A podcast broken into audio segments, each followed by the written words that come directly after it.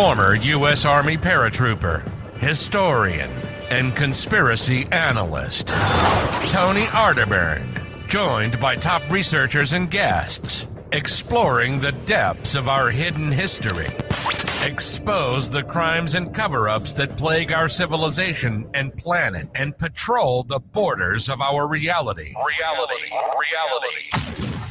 From the parapolitical to the paranormal, in the psychological war for your body, soul, and mind. Be a paratruther.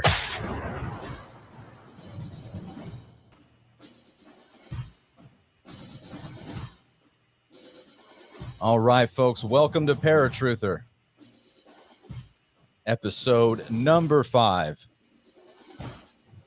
I've got a fantastic guest for you today.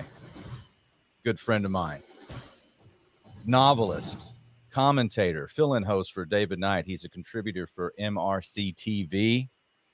He's written for not only Star Trek, uh, but also The Outer Limits. And I, well, he'll get into his bio. I'm not going to do his bio justice, bring him in, but Gardner Goldsmith is here with me. Welcome, sir. Thank you very much, Tony. Uh, it's great to be here. And my chair is against the wall. My chair is against the wall. Uh, well, you know, John does have a long mustache, my friend. I never figured out what that. You know, this is a that's a Red Dawn reference, and I, I play it in the intro of the Arterburn radio transmission. But when I was a little kid, I always thought, "What does that mean?" You know, Yeah. it's, uh, Yeah. it, clearly a, a World War Three scenario with uh, hidden codes in the radio. But uh, yeah, we I think we're in that time. I I play that. I you know honestly uh, for real. I think the chair is against the wall now, Gardner. Yeah, big time. I'm gonna I'm gonna put it underneath the doorknob because of all those 87,000 IRS agents they're gonna be hiring. Well, you know, that's one way to stop inflation is not having an economy. I mean, it's like the um, what was that the the commander in Vietnam? He says, you know, we had to destroy the village in order to save it. Oh, I know. It's just just you know, and it, and it just goes to the whole Great Reset mindset of. Yeah, I mean, it, goes all the way back. At, you know, I'm working on this book on Karl Marx, and um, I'm going through various philosophers and their totalitarian collectivist mindsets. And then I'm, I'm going to be later arguing for even some people who might consider themselves to be small government conservatives, how they too are also collectivists. And it's just a matter of time because they're assuming that they can take somebody else's money that it's going to grow and grow. But I'm I at a certain point I start talking about Plato and how Plato was massively influenced by Pythagoras and Pythagoras's occultic leanings towards ancient Egyptian um, uh, al- alchemy. Right. And yeah, yeah, you know, and I I'm fascinated by um, the the idea that Pythagoras was successful in taking mathematics and showing that there were real things in mathematics that regardless of whether you actually had a circle in front of you, a circle was a circle. And there was so Plato took that and said, yeah, there are ideal forms of certain things. And he said, well, you know, there's the ideal form of bedness. We can't leave it up to the market. There have to be experts who know the best bed. I'm like, oh man. And essentially it was, you know, you're too stupid to handle things yourself. We're going to do it all. And man can be perfected like alchemy. Man can be perfected by the state. And Well, you that know, was one of the, should the always big be things that- about yeah. you know the- taking uh, and building a society from the the viewpoint of a philosopher. And I say that once you know because I've read I've read the Republic, and of course Mm. if you read that you go wait a minute this is like there's there's the noble the concept of the noble lie is in there the myth of the metals all that stuff. But I want to go back to Pythagoras.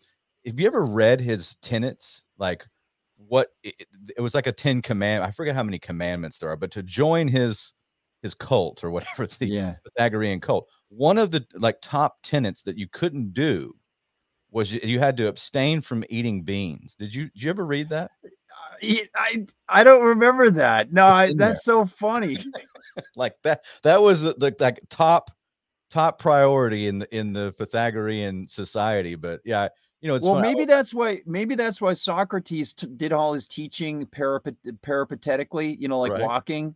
Because he just ate a lot of beans and nobody wanted to be in an enclosed space with him. You know, that's kind of what I thought. You know, he just had to move from house to house. You know, nobody nobody wanted him to stay for too long. I, oh, I have man, no idea where that comes from and you know i always i always thought it was interesting because eh, to me as as a free market anarchist the noble lie is perpetuated still you know the whole idea of representative government mathematically that's impossible and second of all if you're going to have a real representative then it's not going to be a government because you have to voluntarily sign on to a representative and government is not voluntary see what you just you did know? was aristotelian logic Oh just, yeah, well, reverse yeah. engineered, you know, the the the fake uh the, the facade of of our society. I saw a meme before we went uh, and started recording that mm-hmm. had um this dad was teaching his kids about democracy. He says, uh, uh I'm going to teach my kids about democracy.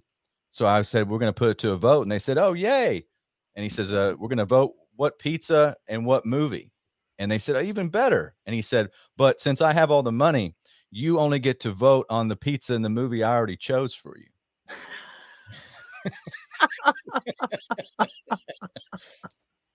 That's democracy. That's awesome. That is so good, man. Oh man. And and you know, I noted uh in your conversation with Chris um from 2 days ago, uh which was great by the way. Chris is awesome. Chris Graves really is, is, so cool. Yeah. Um, I, I, thought it was interesting that you you noted the anniversary, 51st anniversary of Nixon taking the United States off the so-called gold. As he standard. closed the gold window, and I, as I told David Knight last year, it was temporary. So yeah. he was just pay, playing 4D chess. And it's only 51 yeah. years later. it's like he's playing gonna... 4D chess.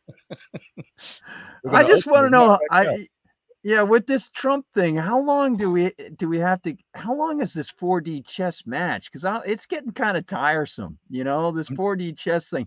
I love how so many people have invested so much into the icon worship, the character worship of Donald Trump. I literally heard a woman on Boston radio today saying that Donald Trump is is a godly, good person who stands for virtue. I'm like where did you uh, what dimension weird like i worked in star trek and and outer limits and that sounds more like there's an alternative universe where there's an angelic trump there that's not trump it's bizarre what you're imagining I, I have no way to really define it i think about my friend billy ray valentine and his you know his research on cambridge analytica and how they had 5,000 data points on every American in the 2016 election with Steve Bannon and mm. run, run, this mind control again. But you go back to 2016, I was a huge Trump supporter. I was way out front before I, I ran for Congress in 2013, 2014 yeah. in, in North Texas. So I was like the first candidate that was part of that group to endorse. Everybody was backing either Ted Cruz or somebody else, you know, and it was a big thing to come out for Trump early. And I did. And I wrote columns for him. I was doing – everything I could do to support him because I love the America First rhetoric, the nationalism, the bringing the troops home, having a border, not a new world order, all this stuff. So I understand support for him then, but now it's become a worship. And I'm no, I mean, I can't even get on board at any capacity. So it's not like I was a never Trumper who's just still, you know, disgruntled or something. Like I, I got disgruntled over. I guess like he just got you know uh, disappointed so often, and then finally jaded. And 2020 happened, and I just throw up my hands. I'm like, well, I, I can't support this. But it's like he got stronger. Yeah, with this, like yeah. the mythos of him. It's it is really, it's next level. Like it's it's mind control. Yeah, yeah, absolutely. And you know, as I mentioned to you uh, before we uh, went on for the recording, um, I, I, do think that uh, Andrew Napolitano's uh, recent um, YouTube videos on his channel have been very good in taking a more realistic approach to uh, what the Merrick Garlands of the world can do to Donald Trump now. And um, it does seem like uh, the process under which they they operated to get this stuff from Trump. I, I haven't really I have no concern about it because you know to me I, I have a I have a minor concern about it. The, the, the what it shows me I think is the again the machinations and the tactical moves that people will make, perhaps sometimes strategic, uh, maybe a combination. But the tactical moves people will make to knock out opponents or, or seeming opponents, and I can't quite go to the next level to to sort of figure out how it's possible that Trump could be fitting into all of this to create a narrative of false a false dial a false choice you know false right. dichotomy between the two yeah um it there's got to be some sort of hegelian dialectic going on here Absolutely. but i can't yeah i can't yeah i can't the one thing i know for certain is uh, the one thing i do know is this is a psyop of some kind i can't yeah. i'm like you i can't quite put my finger on it but this is not organic no and and, and the no. reason i say this and and i'm being again, I'm, I do not hate Trump. I'm not an anti-Trumper. I don't have Trump derangement syndrome. Again, I was a big supporter for years. It's just that he gave everything to the globalists that they wanted. Exactly. I mean, his rhetoric didn't, but his actions did. You know, right. whether you're talking about he, none, the wars didn't end, the troops didn't come home, the border wasn't secure. I mean, go on. Eh, you know, 40% of all the dollars ever created were created in the last year of his presidency. Yep. You talk about inflation. Yeah. I mean, every warps, all this stuff, everything was given. The lockdown. Yeah. I mean, yeah. And you know, David Knight talks about this over and over again, but he has to. You got to tell people March 13th, 2020, Friday, Friday the That's 13th. It. He signed yep. the executive order, it locked the country down. He he did exactly. everything they wanted. I just my question was if he's for real, if the media media already hates you, if you're being persecuted, if your family's being, you know, hounded, why not just fight them? Fight the globalist. Why why g- cave and still be persecuted? That makes there's something in there that I just can't quite grasp, and I think maybe it'll come out or eventually, or you know, again, we're watching this raid, and and I can I can have both minds where this has never happened before. This is overreach. This is wrong. This destabilizes the country. It polarizes everything that we are in our political process. I'm not for it. Don't raid his house right? You know, um, and also be, I don't want this guy anywhere near the presidency. I mean, I can be yeah. both, right? Yeah, yeah, I agree with you. And and again, you know, who knows? It does seem like, based on what we what we saw of Donald Trump's behavior, the only positives that I really was able to gather out of Donald Trump's presidency was that he reduced um, corporate taxes, business taxes and uh, some regulations here and there. And he was moving towards allowing for more energy, uh, more energy drilling, exp- exploration, things like that.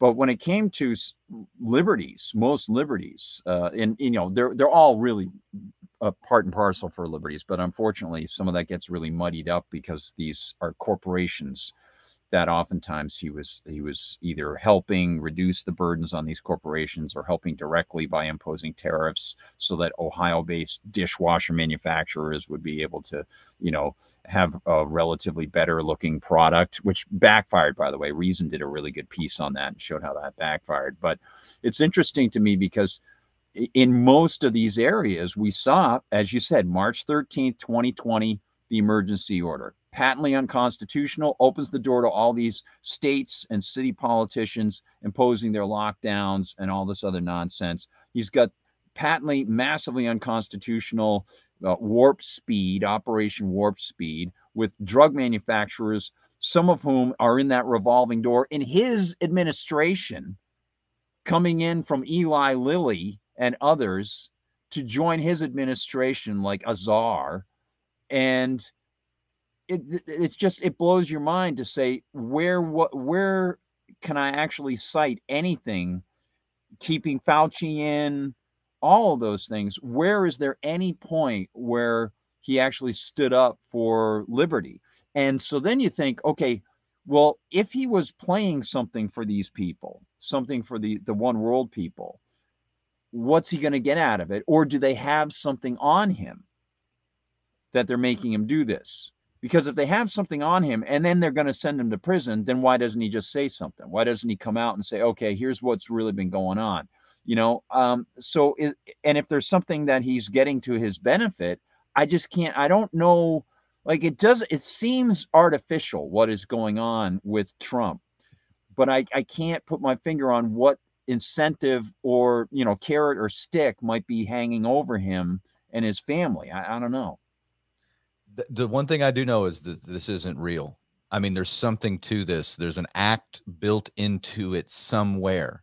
Mm. I, I, do recognize that his that he's a real person. I don't think I don't think he's a hologram or anything, but I, I do I yeah. do think that uh, there's something something artificial in this construct, and that's again I didn't want to make the episode about Trump, but you know we we got to talk. This is you know very topical because it, this is unraveling right now. I mean the headlines yeah. of Drudge and you know uh, you t- mentioned Napolitano and looking at the possibility of indictments. I mean you talk about a a shift in our political reality that I don't know that, that we could ever really come back from as far as like trust and instant maybe they don't want that maybe they want us to have some sort of like maybe they don't want an election in 2024 well let's say you know let, uh, uh, let's say they want to inspire some sort of civil war right if trump is part of that again you know i just i can't figure out what he's getting or maybe he doesn't have to get anything. Maybe it's ideological.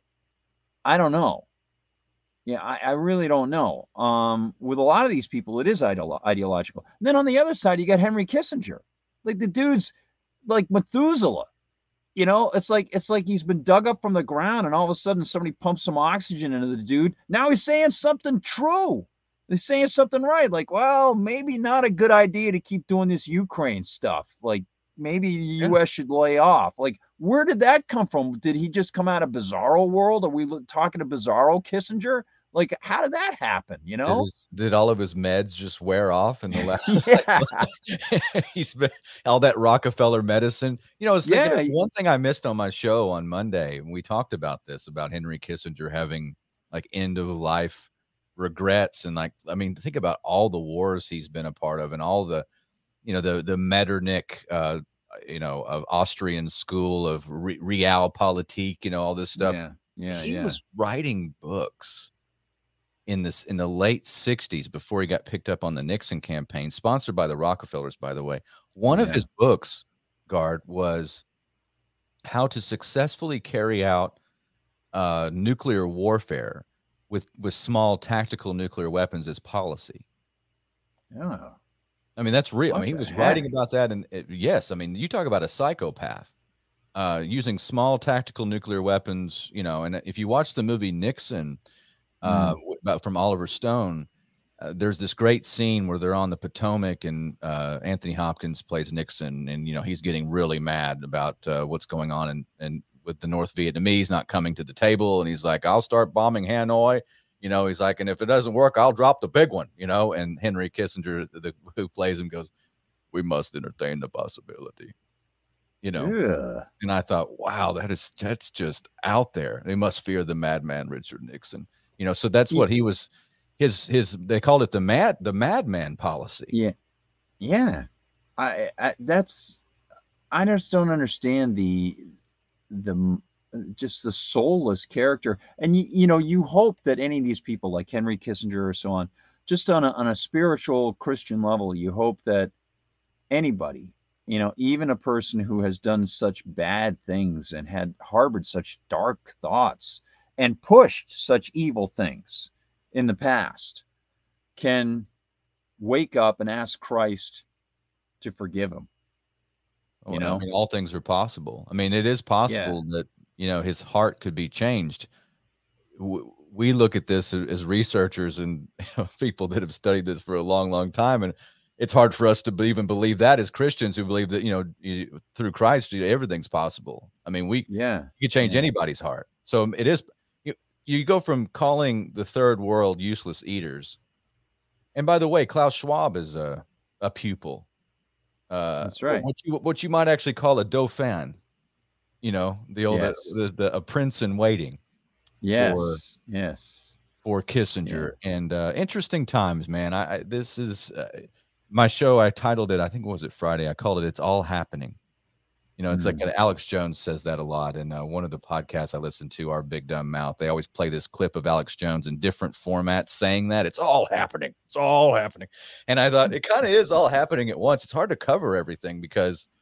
I mean, we're looking at uh, 87,000 new IRS agents. You got, you got, I mean, the, the dollar is, I, I said the dollar a, a, while ago, about six months ago, was put into hospice care, you know? Um, yeah. Yeah. That's like making a full stated. recovery, but then it just goes downhill. Um, yeah. got war uh, Gard. I mean, I, I got to get your take on this. Um, it right. seems like we live in, you know, the United States of amnesia. Gore, Gore Vidal Ooh. called it that yeah. And I think about so at the beginning of 1979, uh, Jimmy Carter put into writing what had been verbally promised by uh, Nixon and Kissinger in 1972 to Mao Zedong, and that was that we support a one China policy, that we know we right. cut off dip- diplomatic relations with the Republic of China. I believe that was Formosa or what became known as Taiwan. Right. So in, on January 1st, 1979, if my history in my head is correct, um, Jimmy Carter put that into writing. So to yeah. open up complete diplomatic relations with the People's Republic of China, the Communist Chinese, that we were uh, for a one China. So over the years, we have not supported Taiwan. I mean, it's kind of been one of those things where don't invade. It's good. It's bad for your look, and yeah. but we're not also not you know arming and and there's something with this. Now they've just. I mean, you got Nancy Pelosi flying over there. And if you recall, and I'm sure you remember this, uh, the first diplomatic call that Trump got after he was elected in 2016 was from the president of Taiwan. I didn't know that. Interesting. Yes, and uh, the media went into a out. They were outraged, uh, and so was the so were the ruling class. They said, "You're not supposed to take that phone call from the president of Taiwan. That that we we don't recognize that." So what well, has changed? What is going on here? Are, are they well, really, you know, are we trying to get into a two front world war with these people? Uh, and and I'll tell you, you know, um, that general point is the key um, to to devote most of of, of my thoughts. Um, but uh, just on that matter of Taiwan, uh, that particular barb in this uh, giant bramble that is you know we're being forced to run through it naked. This is not pleasant you know? Um, but I, I, I do think that uh, the taiwan thing is fascinating especially coming uh, as a guy who grew up as his father you know my father was a big anti-communist and stuff and he would talk about uh, Chiang Kai-shek and and uh, Formosa and and uh, the flight uh, heading to Taiwan and so on. And the original concept was there was one China, and that was on Taiwan and the communist China was not China. That was the original one China concept. And then, as you say, in the 70s, it changed. And it changed based on US policy and rhetoric. And it became, well, yeah, there's one China. Taiwan is a breakaway sort of republic of China, but the Chinese communists can't take it over with military force, but it's still part of China. It's like, well, look, if you're assuming that it's part of China, the Chinese government can do whatever the hell they want to it. Right. And there's you you already are are, are ceding the fact that you're not going to stop it. It's either part of China or it's not part of China. And if it's not part of China, then you've got some international agreement to defend it, which is, you know, going to be leading to insanity. Um, and that was always this weird sort of like Sybil multiple personality thing. Like, well, it's sort of this, but sort of that. I guess it can identify, we can identify Taiwan as China. and, you know, it's like, what pronoun does Taiwan want to use? Well, you know what I mean? I mean, it's geez. So, and in the larger schema of it, I just can't cannot figure out what you know Pelosi going there and her son's business connections and her husband's business connections and all that stuff, that only seems to be part of it. And I just don't know. It's like you say, it's like they really want to push some sort of military confrontation with both Russia and China at the same time that you got maniacs and you and you and Chris talked about this the other day on your show, Tony. You got maniacs like Lindsey Graham and Blumenthal calling for more sanctions against us that of course they're calling sanctions against Russia. You know, these these great military heroes, Blumenthal and and and Lindsey Graham, you know, standing up in defense of the Ukrainians, you know, putting on their grease paint like they're gonna go stinking, you know, hang out somewhere and snipe somebody. It's like, come off it, you guys. Um, so I I, I just don't know. I mean, didn't Orwell have something about the the streamline men who think in yeah. slogan and talking bullets? Yeah, that's perfectly stated. Yeah, boy, he he said it really well. I to me on the ground, what it signifies to me is regardless of how they're going to do it, they have a lot of chess pieces on their uh, Illuminati chessboard, you know. And I think number six, the prisoner would understand that little chessboard, right? And they have so many of these pawns set up that they can make so many moves and they can always fund through central banking any of these people and and as you brought up as tony has brought up as i've brought up uh, we've reached a point where corporations no longer care whether they serve the customers anymore right. they want to be the first people attached to the government money handout trough just like the state governors want they want to get that money they they don't care. They're going to be the people attached to the fascist corporate collectivist state. So we'll have welfareism for both um, you know the the so-called whatever collectivist group you want in the the class envy minority set and then at the same time you'll have corporate welfare and military welfare and uh, so-called federalist welfare which is really centralized so um, I, I just don't know how they're going to be doing this, but it, what it tells me is, hey man, they've got so many chess pieces. You better start getting everything you've got lined up. And you know, we often have conversations that go towards this, which is, well, we can't answer where it's going to go right now, but we know it's bad and we have to get prepared. And that tends to be, you know, hopefully it doesn't sound like a broken record, but all of these things are extremely alarming and I, I just don't know. You know, if Republicans, this is this is one thing I, I wish people would understand. And I had this conversation with my friend Lisa last night. For about between the major elections, you get about a two and a half year stretch where the disenfranchised conservative slash libertarian style Republicans are so fed up with the Republican Party that they'll say, I don't want anything to do with them. I'm going to switch over. I'm going to go local. I'm going to get away from all this stuff. But then the election comes along and there they go. They're right back. You know, it's like battered battered spouse syndrome. It's like, oh, I've been hit so much, I can't stand it. I can't stand it. Oh yeah, you know, but I got to go back home because the dog or whatever. You know, it's like take the dog with you. Go to the woods. So it's almost like you have to divorce the idea of you actually getting good policy, yeah, by voting them in. But you realize that if you vote them in, at least it stops the uh, well gives the appearance of stopping the policy of the people that are currently ruining your life so it's not it's not something to get really mad about or you know get get uh, motivated about yeah oh the republicans won and you go mm. i think lauren boebert put out something yesterday she's like well when the republicans get in don't worry those 87000 irs agents won't have a job and i'm thinking uh-huh. really uh-huh. you're yeah, really right. gonna i've never seen you guys ever roll anything back yeah, no way. You know, Robert Higgs, uh, probably his most famous book. He's an economist, economic historian. Uh, he's great. He left the United States years ago. He went to Mexico, I think, and he comes back sometimes to give speeches at the Mises Institute.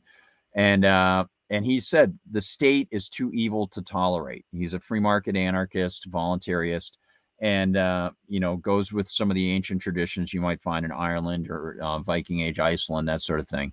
Uh, and um, um, the, this is the this is the sort of thing where as as a person who is oppo- opposed to the state on moral grounds on philosophical grounds i always feel like i'm sort of hovering outside of it. And you know you don't want to feel like you've got some sort of like you know greater vision or whatever but it is always the same thing it never gets smaller it always ratchets up and higgs talked about it in his book crisis and leviathan as you know um, you got Rahm Emanuel, you got Hillary Clinton. They actually vocalized the policy, which has always been the policy, whether it's been overt or it's just something that they follow crisis the government comes in and boom. So you got you got Shays Rebellion, boom, they use it to get rid of the Articles of Confederation.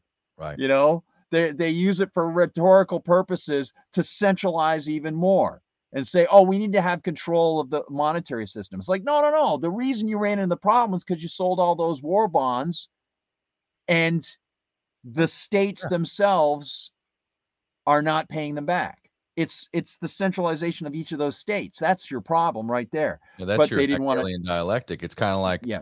In the '90s, you want to get rid of the patriot militia movement. You create Tim McVeigh.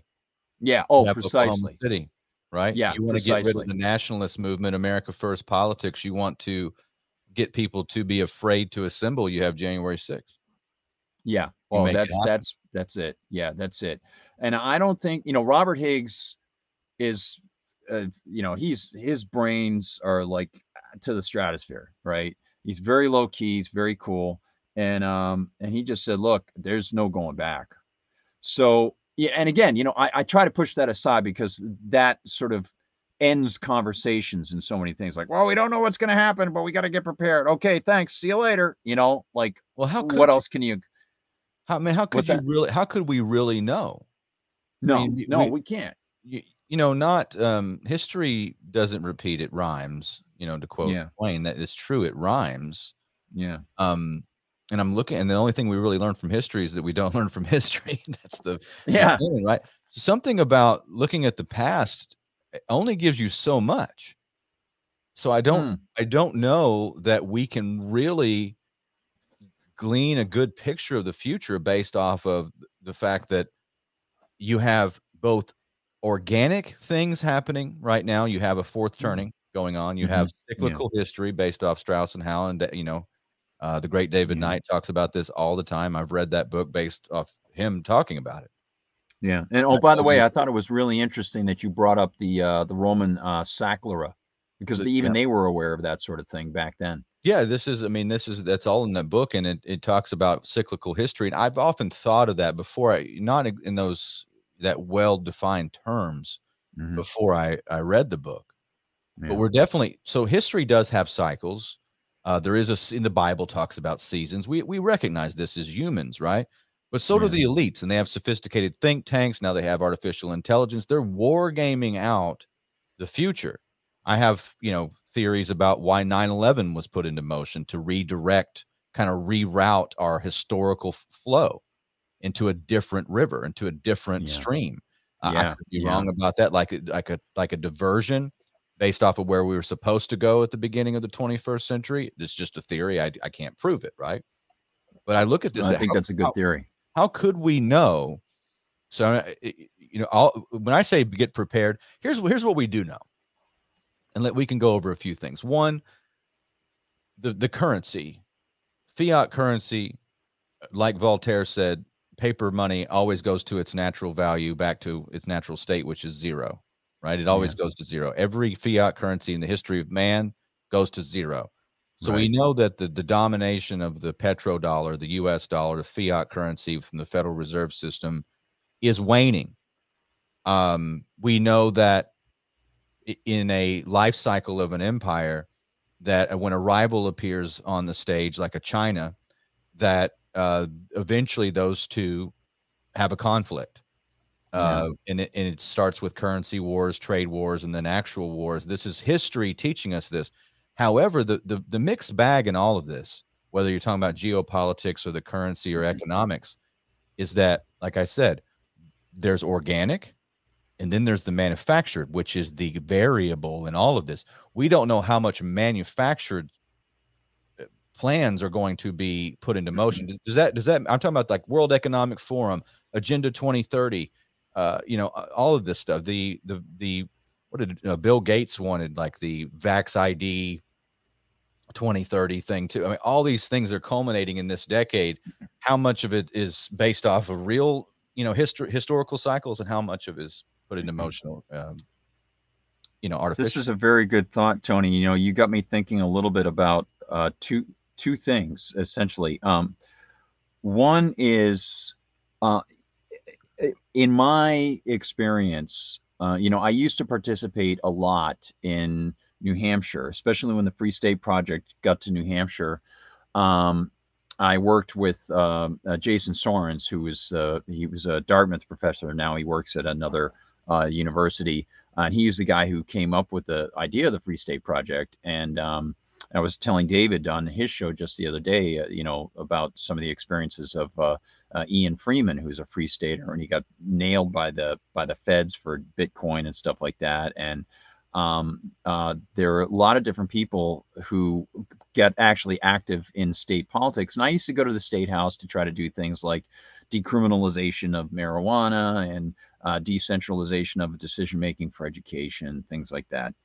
And um, it was interesting because I finally I just got fed up with it. I just said, you know, this is I I'm not winning anything here. And and even in that, I think I'm sentimentally not designed for this. I think I'm more designed for getting out information, for teaching, for learning, for conversing with people about philosophy. And um, and this is the point that I think especially as a guy who's who believes fundamentally in the immorality of the state um, I say to myself, okay, when I look at these things, I feel slightly distanced because I'm not going to be participating in the choosing of another slave master, uh, even if the slave master is going to be possibly reducing the number of whippings. The problem is that if I vote for someone for office will the burden uh, am i tacitly accepting the idea that that person is justified in getting money that is forcibly taken from someone?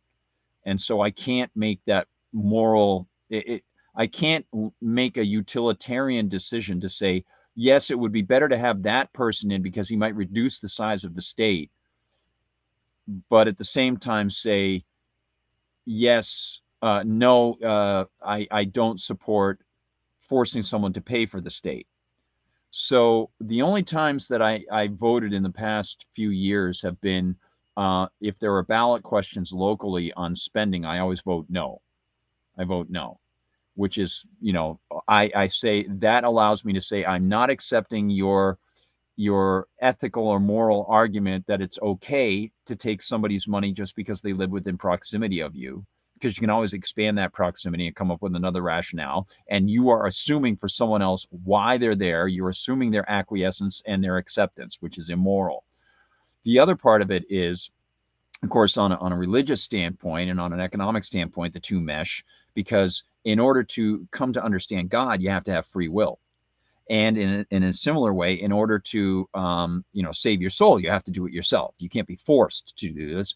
And in the marketplace, in order to show value of something, the market requires that individuals not be forced to buy something or subsidize something or something like that. They have to be free to choose or not choose.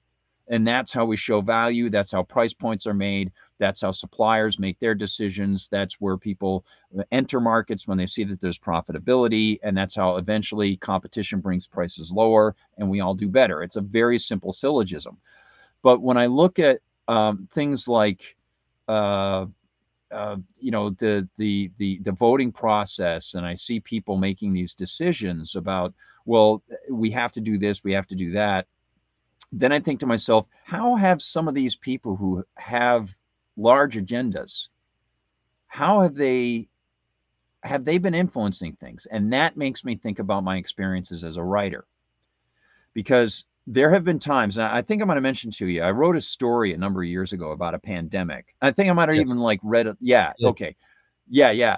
And um i just called it the phenomenon right? As, as, you know and it was in a book called chiral mad 2 um and uh, basically it was it was a play on isolation and loneliness. And the idea was that something the government was hiding the fact that there was something, there was some sort of pandemic out there that was forcing people to have to stay and i even put it in the in the story six feet away from each other. They had to wear colored armbands and all this stuff right? Now having worked at star trek and worked at outer limits i know a lot of other writers and we weren't privy to any sort of like great knowledge that was given to us by the CIA, right? We weren't uh, who's the dude who was on uh, X Files and the Lone Gunmen who ended up uh, on Alex Jones, and he was describing how that Lone Gunmen episode that was on oh, like six months. I know who you're talking about. I can't. Yeah, yeah, yeah, yeah. Uh, and and he's very cool. That that guy. Anyway, um, um, you know, we weren't having CIA guys come in and like talk to us in the writers' room and say, "Hey, you know, it'd be a really good idea is if you did this," you know. But I just was thinking about what government would do if they wanted to keep people off the streets, if they wanted to play favorites with businesses, what would they do? Now, if you take me and you put me in their circles with central banking money and deep state ties, you could actually start this experiment, which brings us to Sri Lanka, which brings us to um, uh, uh, um, uh, the Dutch. They're, you know, the same kind of mindset that I might have gone through working on a story at Star Trek or The Outer Limits or something like that, or, you know, just uh, on my computer for that short story that I sent in for that book.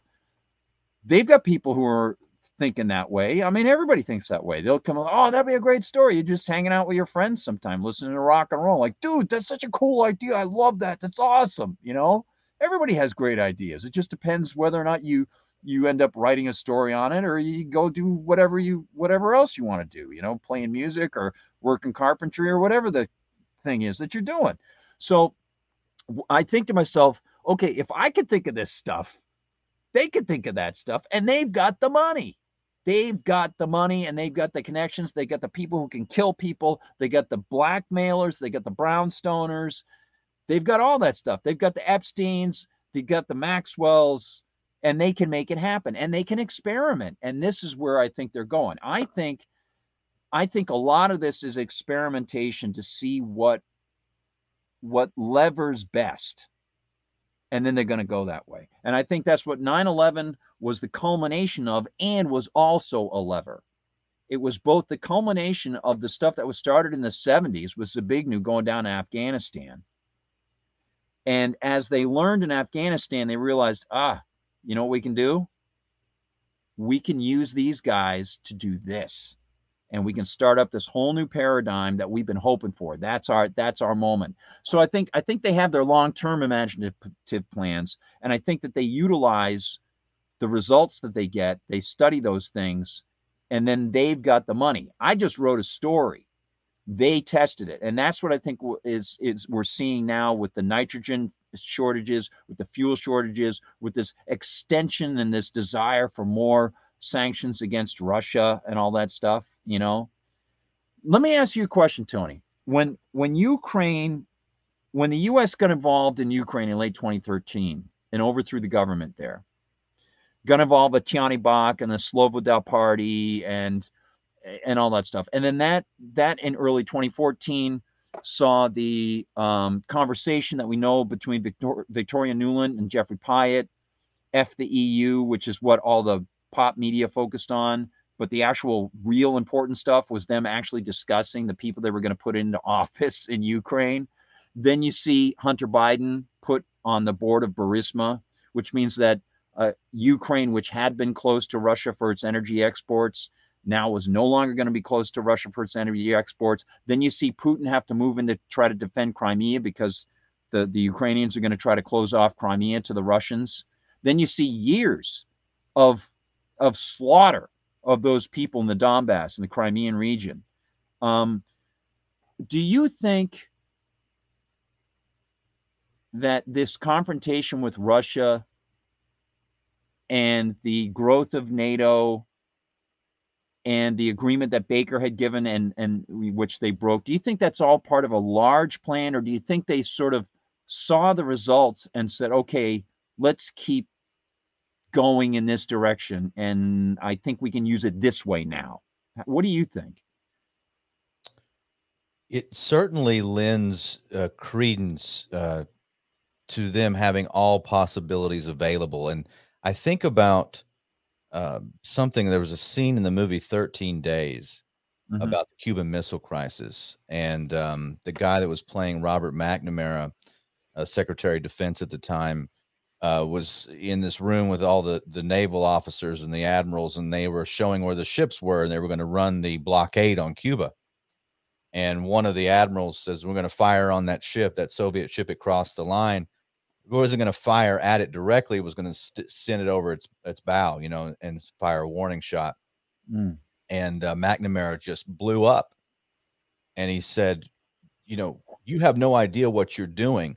This right here is not a blockade. This is language that that Premier Khrushchev is sending to President Kennedy. This is the language, and what we're caught up in is all the external stuff that's happening. What's it? What's hitting the papers?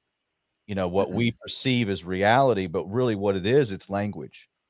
In my opinion, I think that these are all communicated language between major powers, and we're we're again we're they're on a different level communicating their policy.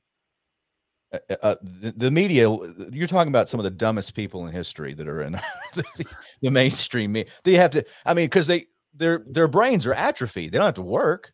Yeah. I mean, they just get their talking points handed to them. I mean, guys like us, I mean, especially you and David Knight and these guys, you have to work.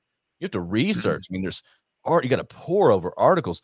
I mean, if you were just getting your talking points handed, you could. So there's no deep level discussion with the people who have the most resources. But just like you and I hashing this out, that's what I believe.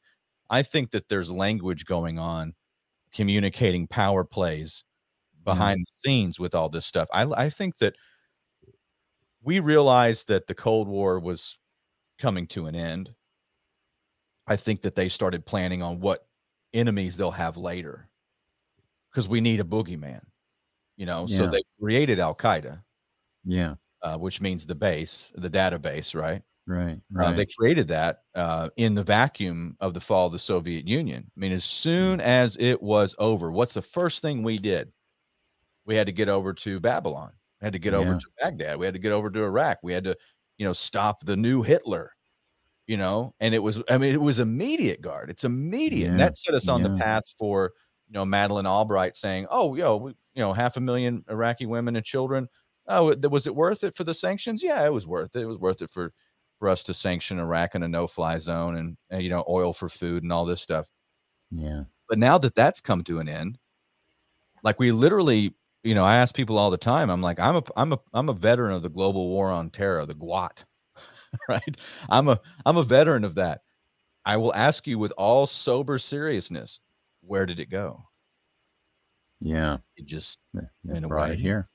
Well, I mean, yeah. but it, it just literally it's a war of civilizations it's coming you know this is a you know they're gonna bring the, the giant caliphate and i'm like but where you yeah, know it's gone right. i mean it's literally you don't right. hear that it's never in the headlines anymore so i think they were just playing this all along Gard i think that they had no intention of peace I think they had no intention to really have true diplomatic relations. I'm kind of leaning with what Joel Skousen has been telling David Knight is that yeah that our government and the globalists who control it were building up Russia and China to have World War III so that they could go ahead and have enough damage and get enough people to yield to them so they could have one world government. I'm starting to think that makes sense. I and you know Tony, you bring up a couple things um it's interesting, you know, when you have a conversation with somebody, every once in a while somebody will say something that really it, it hits you so deeply, it sort of resettles you.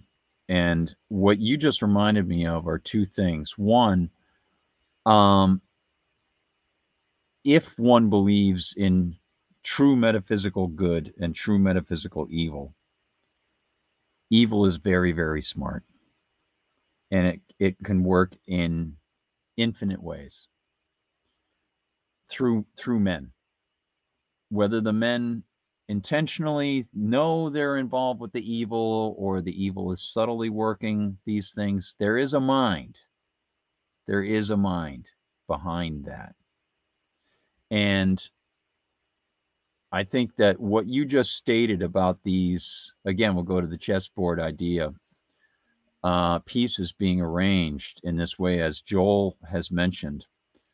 I think that is that's that's very astute, and it reminds me the other thought that I have on this is it goes back to me to the prisoner television show, where uh, number six, played by Patrick McGoohan is just getting his footing on this island where he's been brought as a former spy for the British MI6. He had resigned, of course, the premise of the show. You never know why he resigned, but he was very angry about something that the spy agency was doing, and he resigns. He's going to go on vacation. They snatch him up and they put him in this place where all these other world spies are, are located. They're all imprisoned on this island. They're from France, they're from Poland, they're from Germany, they're from Russia, they're Japanese, they're everywhere, right? American. And they all know too much, so they can't be allowed into the public. They know secrets about the deep state. And the deep state is not located within a state, it's located worldwide. Right. And yeah, and so number six, played by McGoohan, you never know his name. It's implied that he's actually the same character from his previous hit TV series, Danger Man, which was uh, um, Secret Agent Man. Uh, he played John Drake in that, and um, which I think has something to do with uh, Dragon Drake. I don't know. Oh no, uh, no, Drake is it's the bird. Yeah, that's it. But anyway. Oh, you're so, still right. It's Draco Galaxy. The no, Draco, yeah, yeah, yeah, Draco, yeah, Draco the Dragon. Yeah, yeah, yeah. Thanks. Yes. So, um, so, uh, he's you know he's always trying to find out who number one is the person who executes the commands of number one is number two. And they always have this rotating thing for number two because number two never does the job right. So number one's got to get rid of number two and have a new number two come in. And there's always this threat. They're always hanging over number two, like, you don't do it right, man. We're going to get rid of you. But he is part of the cabal, but yet he's being manipulated by the cabal. He's being made to do what he, he, he philosophically agrees with what their plan is and he likes it. But if he doesn't do their every one of their tactical decisions right, he knows he'll be replaced for somebody else who will get to that long game better. So there's a conversation point. They're out at the beach. Number two is facing number six. And he says, You don't understand, old boy. You don't understand. Because number six is talking about all these agents from all over the place, you know, Russia Soviet Union and so on. He goes, well, you know, he goes, You don't understand when the West and the East realize that when they're facing each other, they're looking in a mirror, then we will know that that is our moment to move. Hmm. We will have achieved our goals and we will have world domination. And, and, it really is interesting. And I don't what what's your assessment of Putin? And I know that's a large question. Uh, maybe it's for a you know more research on a topic or whatever. But first blush, we know he was with the World Economic Forum at least superficially. What do you think about what Putin is doing and where he stands? We know he's a former KGB. He's not, you know, he's he's not a saint. Well, who He'll is? kill. Yeah, how do, you, how exactly. do you get to that level you're not going to get to that level being being a saint. No, no that's not. And I have, yeah, yeah, that's and I have to say, his statement before going into Ukraine, his statement about Baker's agreement, the Donbass, all of that was 100% correct. Even the history going back about Ukraine and Russia. You know, he said things too, but now he's a very rich man. But I know he's lectured some of his oligarchs, which I've always enjoyed hearing some of those tales where he's kind of, you know, said do you just want to be the richest man in the graveyard? Like, what are you doing with really your wealth? Like, he's challenged some of the oligarchs uh, from oh, what wow. I from what I understand. Um, oh. You know, and I, you know, how much is real? How much is propaganda about Putin? Mm. Um, I mean, he's he's better than anybody we have at this time. I mean, I hate to say that, but you know, I grew up uh, same as you. You know, I'm the the Reagan era, and it was morning in America, and we, there, there was an evil empire, and uh, you know uh, Reagan's foreign policy was uh, we win, they lose. We went to Reykjavik with Pat Buchanan and yeah. met Gorbachev, and you know Gorbachev uh, balked on on SDI, and Reagan slammed his hand down on the table and walked away. I mean, this was our country. We had a country once. I can't believe it. As you tell kids now, like there was a place called America, and we had, you know, yeah, was, yeah. But I, how much of this is propaganda? I don't know. I'm I'm I'm open to being wrong. I don't think that Putin is some kind of you know savior type figure, but I mean, Pat Buchanan's asked this question before: Is is Vladimir Putin the head of Christendom in the world today? Knowing that you know he is somewhat protecting the Russian Orthodox Church. Uh, yeah. Uh, yeah. You know, they don't have total freedom of speech and all this other stuff. But I mean, you know, we're a bad example of what we're supposed to be a liberal democracy, and it looks just like a chamber pot. I mean, it's just total degeneracy, and it's not that thing. We don't have free speech or assembly anymore, and all these things that we say that we do. It's just license. We have certain license if you're a, a certain political persuasion, almost like just you know pursue your perversions at your will, do as thou wilt, kind of Aleister Crowley morality at this point. Yeah. Um, except yeah. do as thou wilt as long as it's a globalist wilt. so yeah, but I, I don't know, Gardner. I, the, Putin, um, to me, certainly is in the right for this particular conflict. Yeah. Um, yep. I kept yep. thinking, is he really going to invade? I, I wonder what he what intelligence he was picking up. That I wonder if if if it was going to be like all of a sudden we were going to park NATO right there. Like oh, eh, you know, like oh yeah, like we were going to call as like it was just a matter of time, and then we were going to roll in. You know, here we come with our you know rainbow flag uh, brigades and uh, bio labs and you know, uh, helicopter yeah. money and all this other stuff, and and then you know, and then Ukraine could also be a gateway for uh, Middle Eastern uh, refugee immigration, and we could change the demographics there and all this. I mean, just using weapons of mass immigration on that region, like we have the United States and Europe. I, I um, I don't know. I mean, so if you're Vladimir Putin and you're looking at the United States, I will say this. Uh, I've never heard anything as crazy out of Vladimir Putin's mouth as I've heard out of our leaders just all the time. Like you, yeah, Hillary yeah, Clinton, exactly. You know, and I go, how come I can pick up on this? You know, I was 36 years old in the 2016 election. I'm just a combat vet who likes books. But why am I picking up on the fact that she was signaling in the 2016 election that we were willing to have a, a nuclear war with Russia Absolutely. to shoot yep. down their aircraft so we could protect Al Qaeda? in Syria. Yeah. oh said. yeah. Yeah. I, I even thought, as they're even as they're making up completely fictitious stories of about and and of course that that stems from one of the I just want to backtrack real quick, Tony, because one of the things I used to discuss with my students, and I was so happy that I did because I was talking about it before a lot of the Hunter Biden stuff came out, was I was trying to explain to them. Uh, I was I would talk about it when I discuss central banking, and I was like, look, you got to understand the reason that Ukraine was overthrown was because the Russians started to disconnect from the US dollar out of the 2008 massive money printing and American Recovery Act nonsense. They started to buy gold and they could see that they weren't going to they they weren't going to be buying long-term US debt instruments anymore. And that really ticked off the United States. And uh, sorry, I got a kitty cat here. She's at my feet. Um, yeah. And uh, hi, buddy.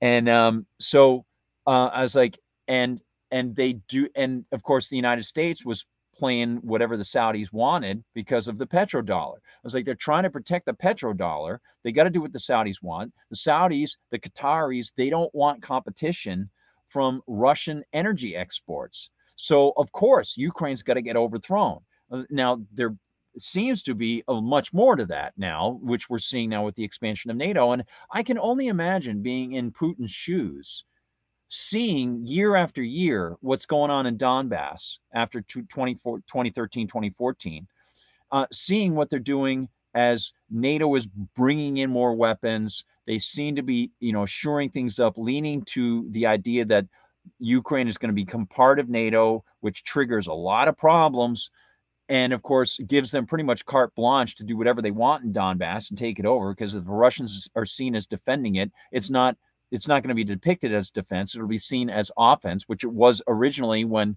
when uh, Putin tried to go in and defend and successfully uh, defended Crimea uh, back in 2014. So um, you can see how I can imagine if I were in Putin's shoes every year there must have been a number of you know every few months he must have been like oh geez man i'm gonna have to go now? Should i go now? What what do i do? Like do i wait anymore or do i do it how long? And you know his advisor like hey uh, vlad you, really this is getting bad. You got to do something.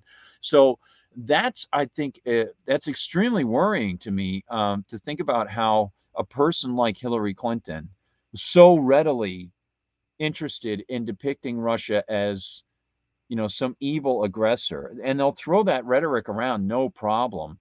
Uh, in the meantime, the United States is funneling weapons all over the place, whether it's into Syria or Ukraine or whatever. They're building bioweapons facilities in Ukraine.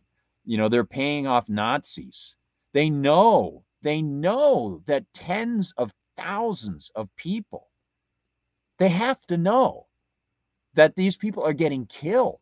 They know. That, yeah, that's evil. That is just it's true, evil. It's true evil. I mean, if so, if you're Vladimir Putin and you're lo- looking at this this uh, superpower, yeah, that is schizophrenic with the, the with the with the weaponry to end life on Earth, that's unsettling to say the least. That's what I would look. I would be like, wait, these guys say they're in a war on terror, you know?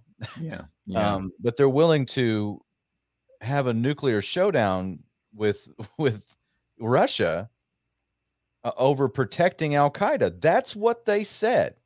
And they so, were going to protect the good rebels, you know, which the rebels were yeah. ISIS and Al Qaeda. And I'm thinking, what, what, what, what planet did I wake up That's a, the, literally, I, and, and no, no talking head picked up on that. Uh, yeah. Yeah. So, so let me ask you this, Tony. Right now, we're operating under the idea that, and you know, this is just one alternative that Putin's actions are straight up for Russian interests and they're not part of the globalist scheme, right?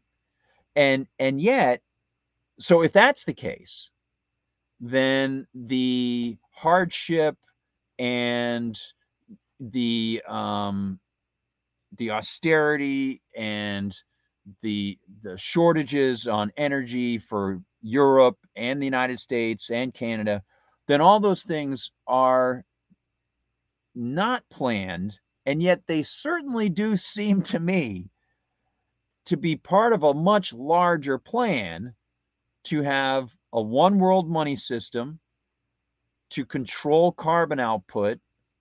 So, so this is where I, I come to this.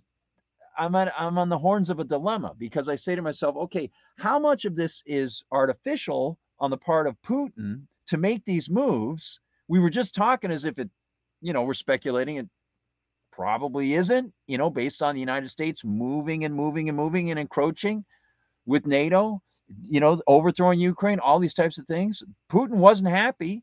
You know, he went in and put those soldiers in Crimea to defend Crimea. Was that all part of that larger artifice? Yeah, and the other part of this too was okay. I was talking about this on my show.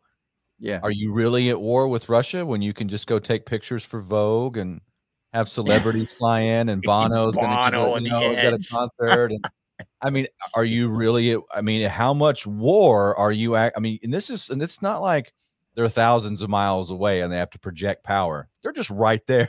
They, yeah, you know, they know all of your, they know where all the bodies are buried. They know where all your strategy, they know all of your weapons, they know all of your storehouses, they know everything about you because yeah. they own you.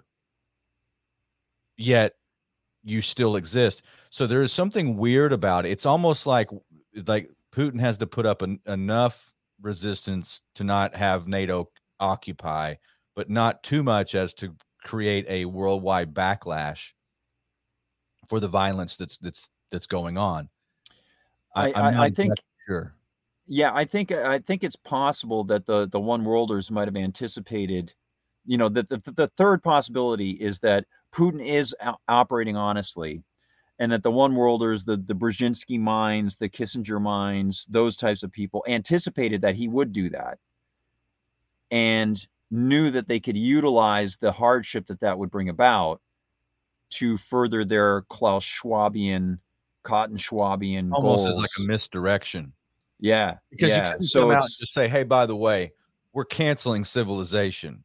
Yeah. I hope you, like, I hope you enjoy it. You know, I yeah, because that's what they're doing. You know, Agenda 2030, the Great Reset is just it's the culling of people it's the it's the you know creative destruction controlled demolition whatever you want to call it they're they're remaking the earth in their image this klaus schwabian base, bathing suit image whatever whatever, whatever it's going to be it's going to be weird uh, the future is going to be weird folks but yeah that, that's so you can't you can't just directly say um, you know we're doing it. So it's more like uh, what was the prime minister of of italy was like well do you want air conditioning or do you want democracy? Wow. you know that's what they were saying Come about because we're gonna have to cut off of uh, certain energy supplies and yeah like now it's, it's like, uh, nitrogen and all these other things. We, we have to do this for the war effort. We can't get this from russia. It's like a perfect scenario for them because they get to kind of deflect um, but at the same time, it's like, well, you know, and if all else fails, we'll just get this hot war going off and we'll reach our numbers. You know, it's kind of like Bill Gates says, you know, if we do a really good job with yeah. healthcare and vaccines and get that number down 15%. Well, if they do a really good job with nuclear weapons and World War Three yeah. yeah, you know, we'll get that number down by 90%. yeah, yeah, yeah. And you know, you know, I think uh, uh, there's there's something else to be said too. I was thinking about this as well. Um uh, the kitty, the kitty is uh she's like, as long as I get my fish, it's okay. Whatever world we're in, I want my fish. Um, but yeah, but um, you know, you think about the hardship that uh, people in World War II experienced, people in World War One experienced. You know, they're talking about now um, rationing energy in England. In addition to ener- rationing energy in Germany, they're talking about rationing energy in England. They're going to get to rationing of food in Canada if, if that moron doesn't you know uh, Trudeau doesn't stop what he's doing. They're all following the Sri Lankan example.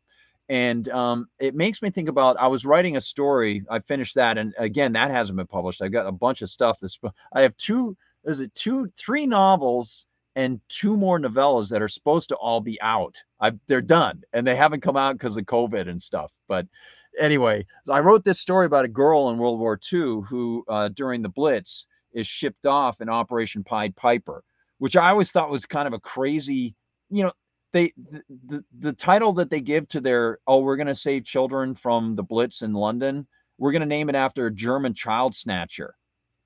Like huh. what? Operation Pied Piper? You really that's the what they called it. They literally called it Operation Pied Piper. Like what who came up with that one in the home office? That's insane, you know. Maybe it was Bertrand think, Russell. I could think of a, a good you know, explanation for that, right? When you got the type of people who are in government seem yeah. to be kind of child snatchers a lot. Anyway. Oh yeah, oh yeah, man, absolutely. And that's that's sort of where my story goes. Um, she's sent off to Bath, and there's a question as to you know what's going on in Bath and stuff like that. Um, but I I I wrote about how she's actually with a guy that she suspects might be working for the British government as a spy. He's a photographer.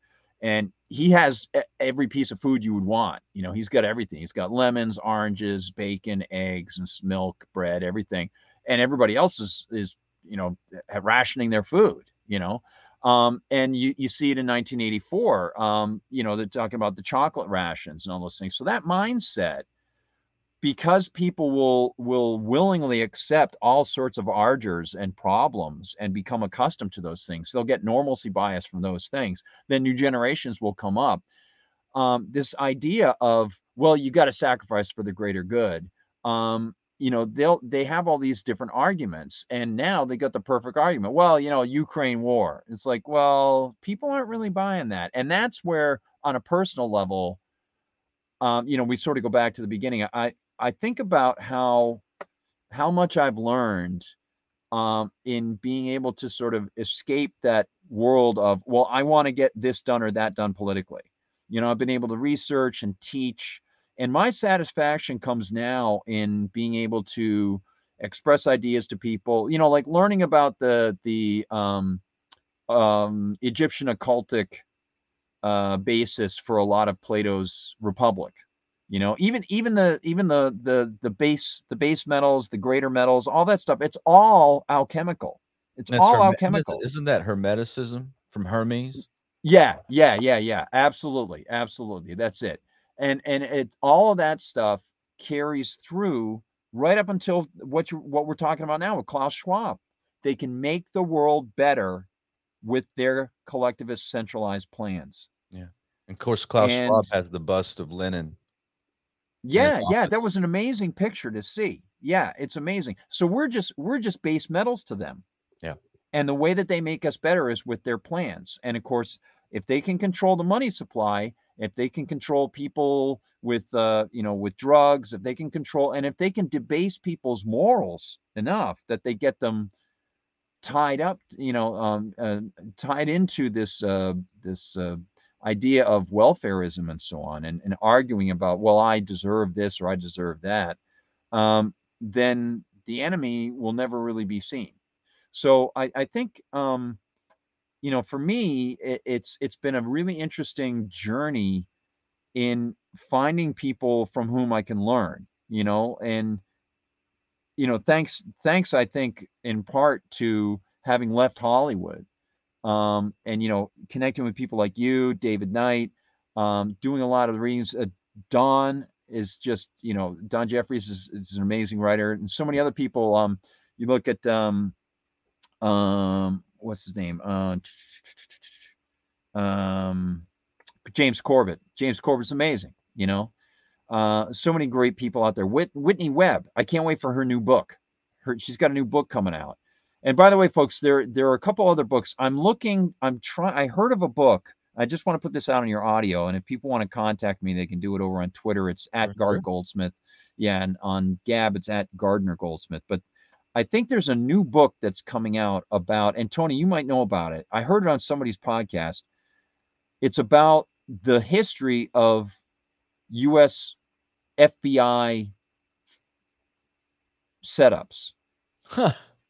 Yeah, and uh, a much I, a much needed subject matter. Yeah, yeah. I, I, but I, I, for the life of me, I think it's coming out because other people have done this sort of thing, but I just don't know. Um, it should be called "Shooter, I'll Stop." yeah, exactly. That's it. That's it. That's awesome. That's exactly the way they do them. So, you know, um, I don't, you know, I think about what's going on right now with the way that they're they're setting things up and I might I don't know whether I can change anything by, you know, putting out warnings and, and things like that. But the one thing that does satisfy me is if I get to connect with somebody where they say, Yeah, you know, I learned something and in my personal life that was that helped me you know i mean that's sort of i've gotten down to the personal level now that's pretty well, much it i i am grateful to to be in the position that i'm in and uh i was talking about this on my show a couple couple days ago just how strange everything is and like you just have to be humble in the face of it like we we don't know exactly what's going to happen and you can prognosticate all you want I think we we try to follow the smartest people we can find. That's the thing about modern culture and media. They go back to the well to people that are always wrong.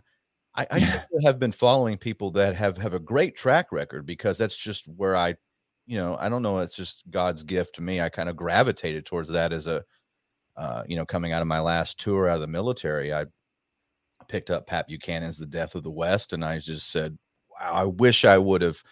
seen this earlier. I wish I would have thought in, through this lens earlier about you know the the great questions in whether you're talking about politics and civilization um, yeah. that aren't asked in our you know our fast food culture and you know and the the the instant gratification politics and all the all the you know political science that you really don't get.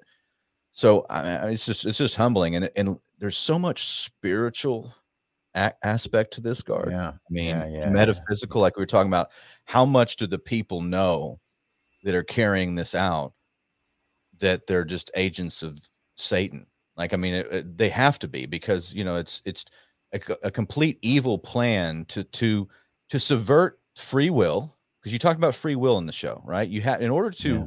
truly give your heart over to God, it has to be done that's why that's free will exists like you have to have that willingness to do that but so if you're not if you don't have free will if you don't have free expression if you don't have the ability to make choices and and self actualize then you really are a tool right you're a pawn mm-hmm. you're something less than what you were intended to be that to me is is demonic and that's yeah. what you know this new society we're of doped up completely surveilled smart city uh austerity you know everything the state is god uh, all the things that they're building just completely it's almost like they hate themselves so much they want to destroy the future for all people yeah yeah that seems like and you know i think there's there's a lot to the idea of that they are purely materialist. Um, they don't think that there's anything beyond what we have uh, on this earth.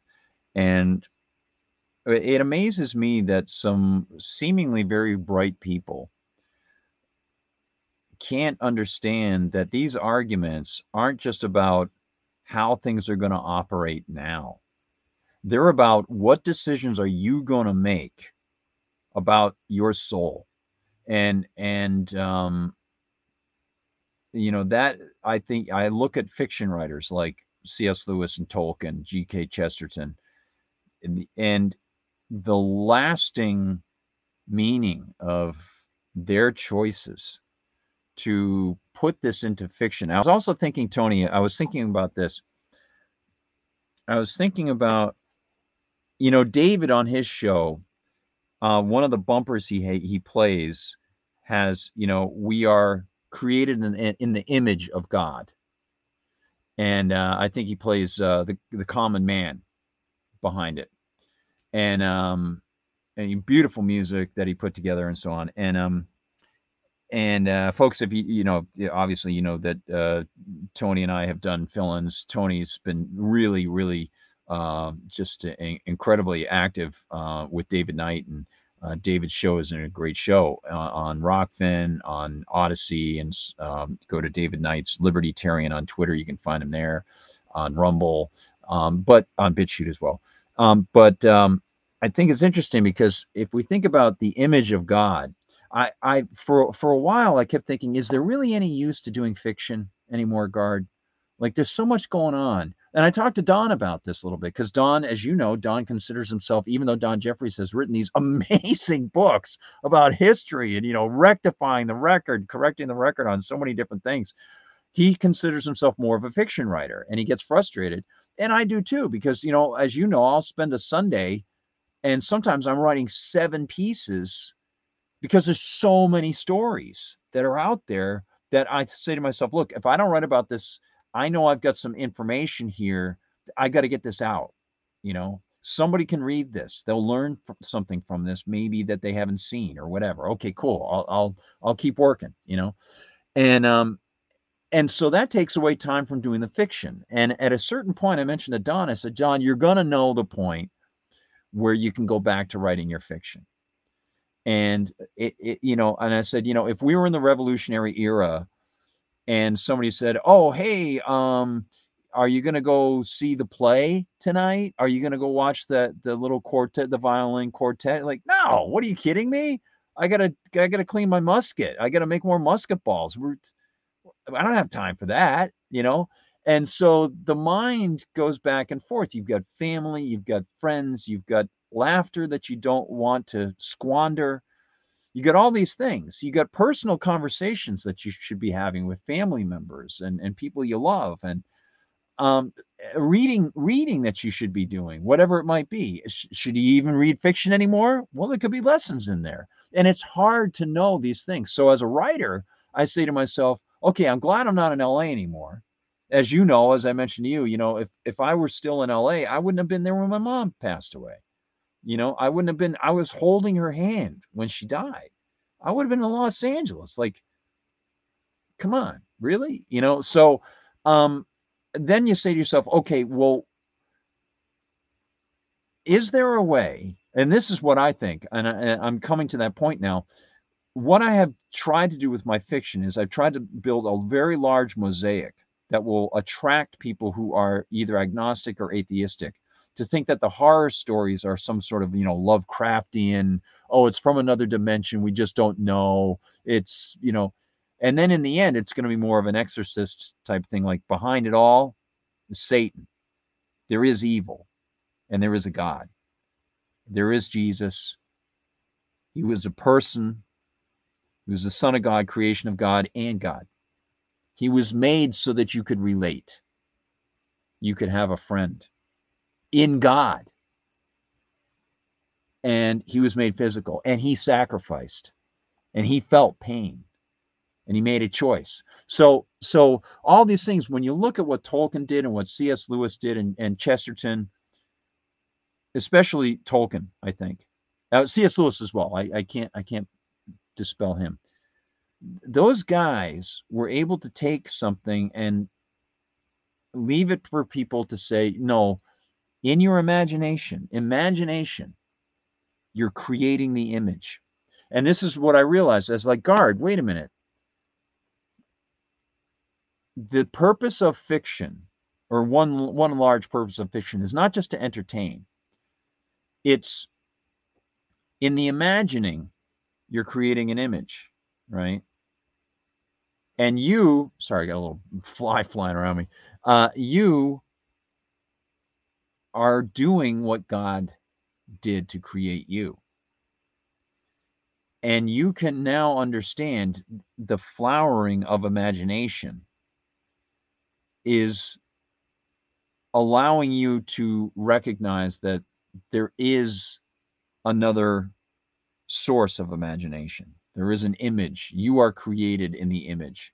So whether it be, and I, I might be going a little bit far afield, but whether it be uh, people thinking about Pythagorean theorem, you don't have to have a physical triangle in front of you. You can imagine two plus two.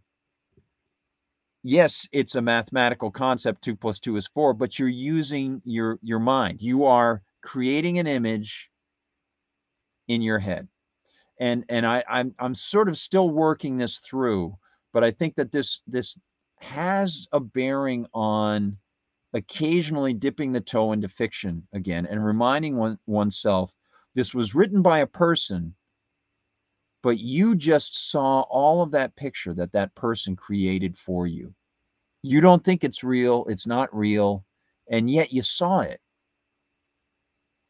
You are an image. You are this you are created by god so just like you can create those images in your head, God can do the same thing. I don't know if that I'm not sufficiently like grounded in in the formulation of it, but I'd love to sort of work on that as an essay on the value of fiction for a Christian in it's particular. massive value. I mean, you yeah. think about the great works. How many of the great works are pure fiction or even narrative fiction of history, like Shakespeare? Mm. Yeah, yeah, Dostoevsky or Francis Bacon. Yeah, yeah, yeah, yeah, yeah. Good point. Yeah, Some, I mean, you know, the the works of Plato and supposedly Aristotle did did the same. You know, he also had not only his his his works on the physical and the uh, nonfiction, mm. uh, but he supposedly had just like Plato did. He had you know uh, plays and other things yeah. those those works were lost and apparently plato had the opposite as well but his that that mm. side of him was lost and people say well he had the best of uh, both had their best were kept for history so. I, there's just i mean i think when you can create a message Gard that it can reach people yeah um, that's what matters you know it, it, it opening the i the idea um, opening the mind to new possibilities through whatever works, whatever kind of. I'm not. I don't read a lot of fiction, but I'm not opposed to it. Yeah, uh, you, yeah. you know, like we were talking off air. You know, I've watched. I've been rewatching some of the old X Files. Yeah, and I love that. And and and the Twilight Zone and Rod Serling yeah. and you know, um, I've told you this before. I think I've said this on air. Um, I remember like 31, 32. You know, I coming off of you know years of combat and and having some things happen to me in life i would just come home at night and this is why i was single and i would just um, put on some twilight zone mm. and like, let it run and repeat and i would just you know, get in the get in them get the really quiet you know and rod serling would come out and it would give the monologue and tell you what's going to happen smoking a cigarette and i thought i'm comforted with this and then i mm-hmm. realized mm. reading into it I was like wait a minute well rod serling was a paratrooper in world war ii yeah and he, yeah. he's coming at this you know uh, he's writing about his his morality uh, and what he you know the the sanctity of life and uh, in the right and wrong through these tales. Yeah, and that's why I feel because I feel like it's a kindred spirit. So uh, no, I think I think it's I think it's valuable. Um, all uh, of, yeah, all of, anything you can do to. What's the the one thing that more powerful than all the armies on the earth is a idea whose time has come. You know, Victor Hugo. So true. And uh, um, sorry, I'm going after the bug again. Um, uh, the moral lessons that you get from a piece of fiction, I think one of the the tricks is to because this is this is part of the problem. We can be fooled, we can be tricked into emotion versus morals and um, that's where I think Serling did such a good job. And he was a real lefty, you know. But one wonders where he would have gone if had he lived on, um, because he did have such a, especially a, that World War II generation morality, the soldiers' experiences, the paratroopers' experiences, and as you know, his first jump in World War II when he landed, his buddy landed next to him and they dropped the supply crates in the wrong area. Yeah. As they're gathering their parachutes, he starts to stand up. His buddy starts to stand up, and the crate comes, lops off his buddy's head, like a minute after they had hit the ground. I mean, just shocking what he must. And I think I think he was 18 because he, he got in early, you know, and he was a boxer and stuff. You know, yeah. he was a tough guy.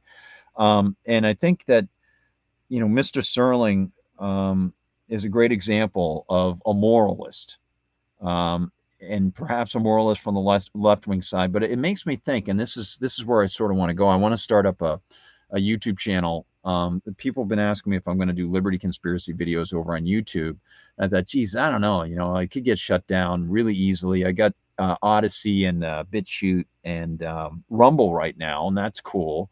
And I've got the uh, the Substack thing, uh, but I'm like, I don't know, you know, I'd love to go live streaming on YouTube. That'd be awesome. I don't know, but I want to do an entertainment based show because, of course, you know, I know I know script writing. I want to call it former Star Trek fellow, and um, I'd really like to talk about quality stuff. And I think one of the key positives that's come out of how disappointed people have, have been in fantasy and genre and so on is that you know they've been disappointed by Star Wars. It's gone woke They've been disappointed by um, um, Marvel. It's gone woke, you know, taken over by Disney.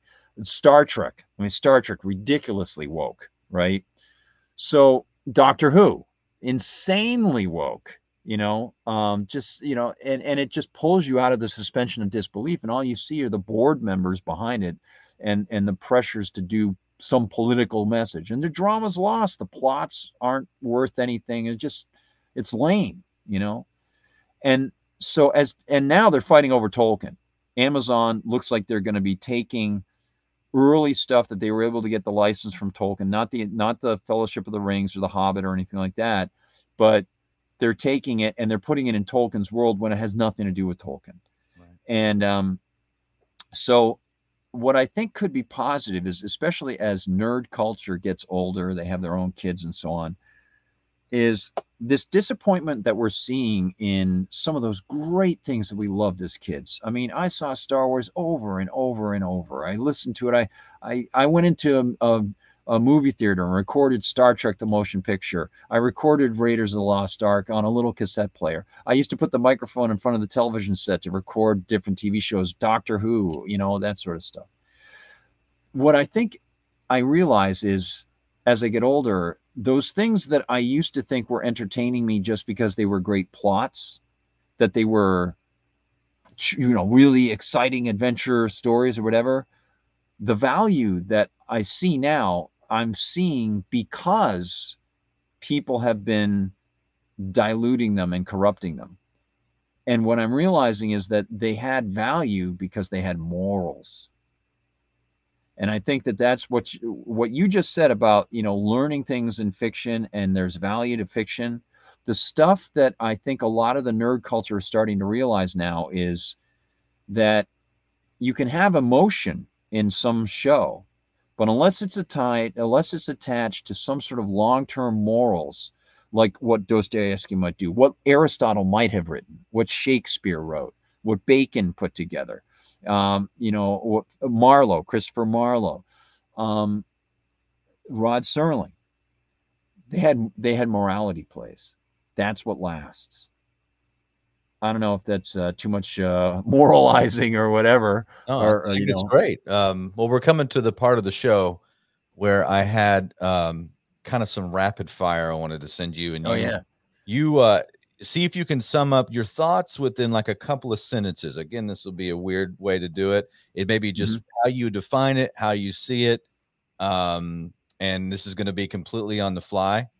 Okay. okay. So yeah. uh, this is the way we'll end the show. And I, brother, I, we gotta have you back. I mean, this uh, this, this, is, this, is like a three, four, five part deal because I was going to talk to you about anarcho capitalism and the oh, history oh, yeah. of that, and you know, I was going to talk to you about uh, future politics and like populism and some of the things that I've learned. And um, I'm going to go speak to the young Republicans in Rockwall, Texas. Uh, I got asked to speak.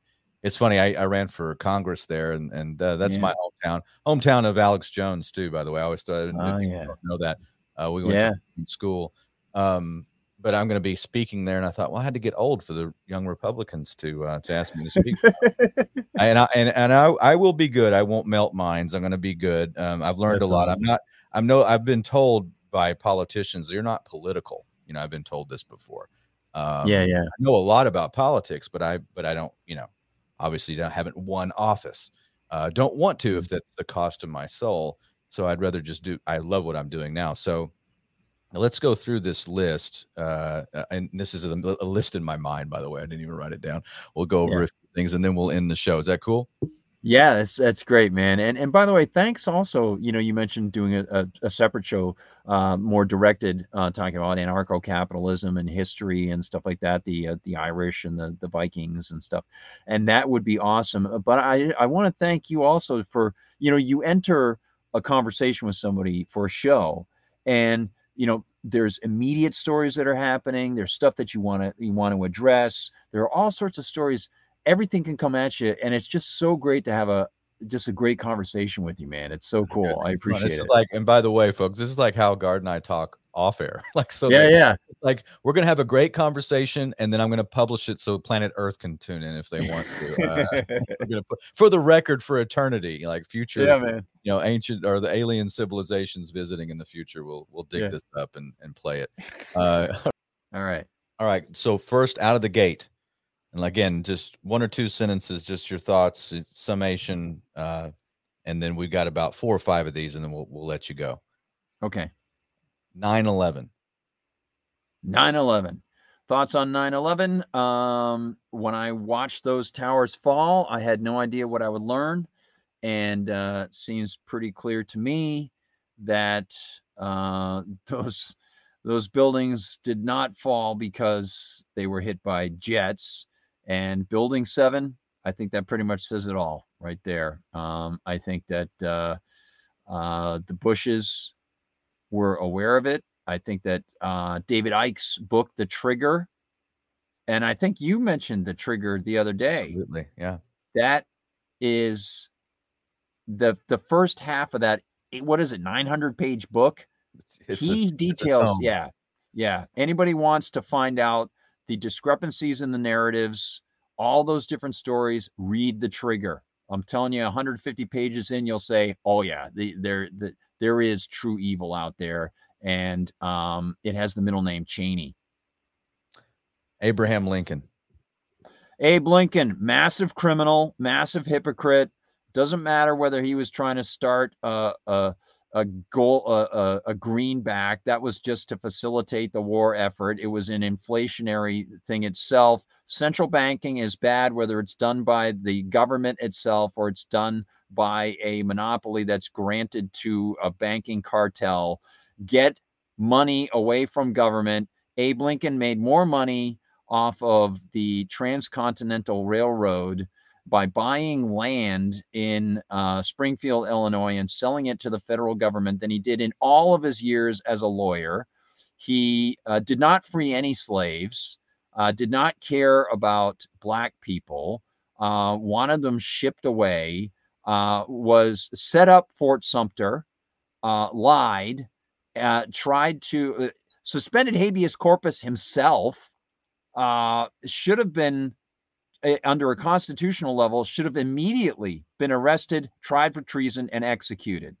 Period. I'm smiling now. I love it. I love it. oh yeah. And by the way, by the way, Tony, I have to mention when I was in fourth grade, I was the tall kid, you know, and I so I it was the it was the um the bicentennial. So they had me recite the Gettysburg Address. I had to get like a stovepipe hat and put on a fake beard. I might have mentioned this to you. Yeah, and I had to do. I, I I don't know how many stinking times I had to do that stupid Gettysburg Address. He like he cared, like he really cared. Really? Come on. What a jerk. What a scumbag that, that dude was. JFK. JFK. Uh, I've changed changed my tune about JFK. You know, growing up north of Massachusetts, the Kennedys are, were adored there. They could do no wrong. Ted Kennedy was a massive criminal, drunk maniac, manslaughter. You know, don't ever join the Ted Kennedy driving school, folks, unless you know how to swim. Um, and I have stuff about that in my novel, T Miser, which was supposed to have been out two years ago. Um, but uh, I have to say, I, have kind of changed my tune a little bit about Ted Kennedy. As much of uh, an anti-government guy as I am, I think that uh, I think Kennedy um, had a lot of good good uh, aspects to his domestic policy, reducing um, reducing taxes. Um, I also think that um, Kennedy was set up uh, by the deep state. Um, I don't think Oswald was alone. And I think that um, they knocked him off because he was going to shake up the, the CIA, perhaps. Um, but yeah, I, it's it's it's unfortunate. You know, he had a lot of personal foibles. You can't really say much about his personal life, and that's that's a real mixed bag to me. Um, but as far as Kennedy and some of his policies go, the way that he he was approaching things with the Soviets seems to me that uh, he was a victim, one of the big victims of the deep state, and I think that helped perpetuate them. Uh, that catapulted Johnson uh, and and Nixon, and uh, really helped weave them in uh, even more strongly. Epstein. Epstein. Wow. Okay. Um, so I again I, I got to mention about three or four years ago I was approached uh, to do a novella, um, and it was going to be for Chiral Mad Four, I believe. Uh, I ended up writing something else, uh, and I was going to work with my friend Gary McMahon, who's a Britisher, uh, because I had seen a story about Manchester, England, and how a lot of the homeless people. There are more canals in Manchester, England, than there are in Venice, evidently. And you can see this map. There are all these homeless people who were drowning in canals. And I guess the, the way the canals are, most of the canals are in Manchester, England. Um, they have very steep stone walls that go down in the water. So if you fall in, unless you're a good swimmer and can get to a spot, you're going to drown. And uh, the the homeless folks and some of the people who were trying to help them out, um, they were going to the cops. The cops weren't doing anything. They were getting really angry. The cops were like, ah, oh, it's just you know people just falling in their OD. And they're like, no, no, somebody is killing people. They called him the pusher. So I have a novel called Pusher, and it's about a guy who's searching for his daughter. He comes down from Edinburgh. He's a former cop. His daughter's a heroin addict, and she's gone wandering around from city to city. He's finally thinking he's caught up to her in Manchester, England. And so he starts to infiltrate the underground and the homeless people and the prostitutes and the drug addicts and stuff like that, looking for his daughter. And um, and he starts to hear these stories that they're complaining, like, you know, somebody is killing us here. This is not good. And then he uncovers a prostitute, a, a, basically a child predation ring. And at that time, I was doing, and I don't, I don't know what to do now. And I, I hate to personalize the Epstein thing, but it triggers my thoughts because I really don't know what to do. Because in the book, before the Epstein stuff, eh, all the revelations came out, I knew about this. I was watching Shaun Attwood's videos. I was doing deep research into this stuff. I already knew about Epstein. I knew about Epstein Island and I knew about Prince Andrew. So I have scenes where people walk into this this like golf course place, this estate, and on the wall are pictures of people like Woody Allen, Prince Andrew, stuff like that. That you know, obviously, I put those in there. Now, if people see them, it'll be so obvious that I don't know if I, maybe I should change them. You know, I don't know what to do. So I'm thinking maybe like given you know how Prince Andrew he has some other title like the Duke of debauchery, you know, whatever his other title is, you know. I was thinking maybe I'll put that up there. I don't know. Epstein, um, Epstein was killed. Clearly, Epstein was killed. Um, uh, um, Ghislaine Maxwell, they discovered her a couple towns away from me in New Hampshire. Um, she was totally let off the hook. Um, I think the Clintons are massively implicated. Uh, Maxwell's father was a Mossad agent. He was knocked off. Uh, I think a lot of the things that have been going on were controlled by people who have knowledge of a lot of these people who were set up and blackmailed by Epstein. And I feel so bad for those women because they're they're not getting justice, man. And and you know, as much as it can affect us in our lives and the the politicians that they're they're using or have used, these girls, man, just so bad. Really, really bad stuff. Anyway, that's more than a few sentences, but last one. Uh, UFOs. Oh man. Well, that's an interesting one. Um they're all interesting. Uh, you got some. This is great. Uh, my head. So. Yeah, yeah, this is cool, man. Um, I, you know, you look at things like Area 51 and stuff, and there's so many variables here, and so many ways that this could be played. You know, it could be, um, is the government making up the stories? You know, we talked about the X Files before this, uh, before this recording. We talked about uh, uh, Jose Chung's from Outer Space, that episode that they wrote with uh, uh, Charles Nelson Reilly. Originally, they were going to try to make it be Kolchak, but they couldn't get uh, the rights to do Kolchak. Um, so that you know, that's a great example of is it aliens or is it actually the United States government posing as aliens? And then it turns out in that episode, spoilers, everybody, it's the United States government posing as aliens who get abducted by aliens, right. which is just freaking great. It's so cool, you know. Um, so I I believe that I think the universe is so vast and technology is I I think I think we probably have been visited by alien beings. Um, I'll, t- I'll tell you this.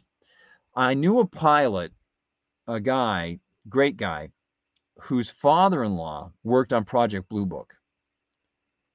And I've heard this so many times from people who are connected to government in some way. It's always like this.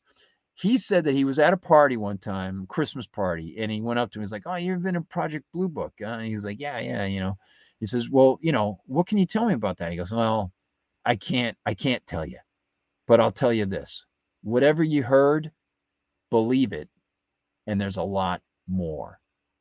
So I I kind of you know I, now then there's then there's a question is is it all demonic, right? That is very intriguing to me, and I I don't know, and that's sort of where I'm trying to take my my fiction. I'm I'm building a mosaic of Christianity from what many of my atheist friends might think is sort of a a materialist, multi-dimensional H.P. Lovecraft sort of oh, it's it's alien stuff that you just don't understand and so scary. It's like, well, stuff I don't understand, I don't look at as scary. That's curious to me. I'm fascinated by that. That's cool, you know, like there's got to be malevolence and i know that there is malevolence i know there is true evil uh, but i don't know i don't know about the alien thing what do you think I think that there could be, like you said, um, multiple levels to this. Um, yeah. Perhaps the you know that you have this vast universe, um, unlimited galaxies. Will be I mean re- really beyond our comprehension to understand how you know huge this is. Mm. Um, and at the same time, you have do you believe in evil? Do you believe right. that you know there would be entities posing as other entities, perhaps? You know, using uh, something that does exist in a way to fuel an agenda that is not quite real. I mean, you, you know, you ha- there's so so many things to unpack there. I mean, you the, the, Twilight Zone episode of like to serve man, you know, where yeah. the the Catamites or whatever they land and have that book. You know, it's a, it's a cookbook, and yeah, you're going to teach man how to have unlimited resources and stop all wars, and the, you don't you have abundance and it's all just to fatten them up so they can eat them. You, right. you have to think, um, you know, these the advanced advanced civilizations are are are they truly evil? Is there is there some kind of evil there, or are there other entities posing as them? I I don't. I'm open to suggestions there, but I do not believe that um, there is no such thing as the phenomenon. I don't think that they're all government crafts. I think that the crafts you're seeing on like Tucker Carlson and you know some that talking to um, you know the people that were part of the what is what what project was that recently the one where they oh yeah the disclosure project right the disclosure project yeah. and and yeah. uh how they how they had uh the the tic tac videos I, I just i think those are ours i mean i think those are i think those are yeah. advanced you know lockheed martin skunk works type stuff that that are above top secret and they're messing with you know regular military seeing what they can get away with but i also think they probably could have been reverse engineered from actual downed you know craft going back to to 47 i mean um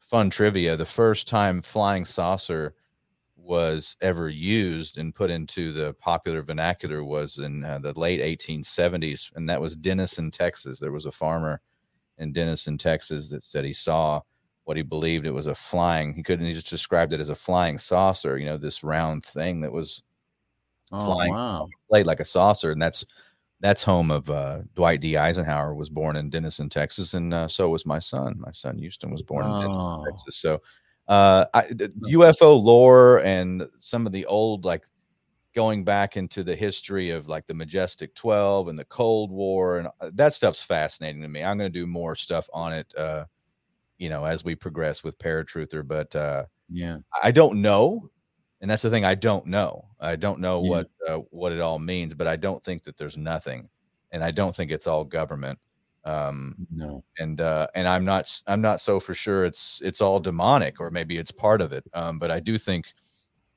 i do think we're gonna have more uh, of that in our our lives in the you know in the next 10 20 30 years you're going to have some of that going on. There's going to be more normalcy to it whether that's good or bad. I'm not sure exactly what it means or how real it will be uh, but uh, interesting times anyway. Yeah I, I i'm i'm curious to, i always love getting those books you know about you know strange mysteries and stuff that's unexplained and and it is it's fascinating to me. That's one of the things that drew me to like you know Joe Rogan's podcast, listening to Graham Hancock, and then I wrote a I actually wrote a novella called Wall, which is uh, a, a, lot of crypto archaeology and stuff like that that are that are included in there, and uh, um, Gobekli Tepe and yeah. you know stuff like that, you know, and um, uh, interestingly enough, one of the key guys on Go, Gobekli Gobekli Tepe uh, was a professor at Keene State college here in New Hampshire, and he only retired a while back, and he got all sorts of abuse when he was trying to show people like, hey, there's this ancient thing, and it kind of would rewrite a lot of his. Like, no, no, no, can't have that. No, no, no. the Monty Python would be like, too silly, too silly. Graham Chapman would come up, you know. Um, but it is it's fascinating to me. I and I think you know, like you look at that disclosure project thing uh, recently. Anything John Podesta's connected with, no, thank you, Skippy. No, thank you. Right. Uh, I'll I'll steer clear of that. Um, but uh, if you know, if I'm hearing it from friends and if I'm reading stories that come from history, just simple stuff, yeah, you know, um, sounds pretty interesting to me. And I don't know what to make of it. Um, then I, I, think to myself, what can I find in the Bible? You know, I, how do I how do I seek that stuff out? Do I talk to priests? Do I talk to people in the Orthodox Church? What do they think? You know, I don't know. It's a it's a totally open realm to me. It's it's a fascinating one that every once in a while I'll dip into that to just sort of escape the the the aliens in Washington D.C. Oh, no I mean, when you, I'm I'm looking for the Dracos while the lizard people run my reality, you know. So yeah, I mean, that's yeah, that is yeah. a good that is a good point. Yeah, it's yeah. A, it's a good escape. So I, I decided to end with it. Well, uh, Gard, my good friend, tell people where they can find you. Yeah, absolutely, Tony. Thanks, man. Uh, yeah. So um, everybody, like like uh, like I mentioned, um, I'm I've started up Liberty Conspiracy again. The libertyconspiracy.com website is extant, but it hasn't been updated yet. Uh, a friend of mine uh, many years ago when he heard about uh, heard about my idea for Liberty Conspiracy, he actually started hosting it on his on his uh, server, and it's still there. Uh, he's been super cool about it, but we haven't we haven't done anything to change stuff uh, yet. So um, making plans to uh, so currently, I should say, currently doing Liberty Conspiracy on BitChute, Odysee, and Rumble, doing videos there. Uh, we got the Liberty Conspiracy Facebook page, and that hasn't been shut down, which is wild. So I'm always posting stories over there.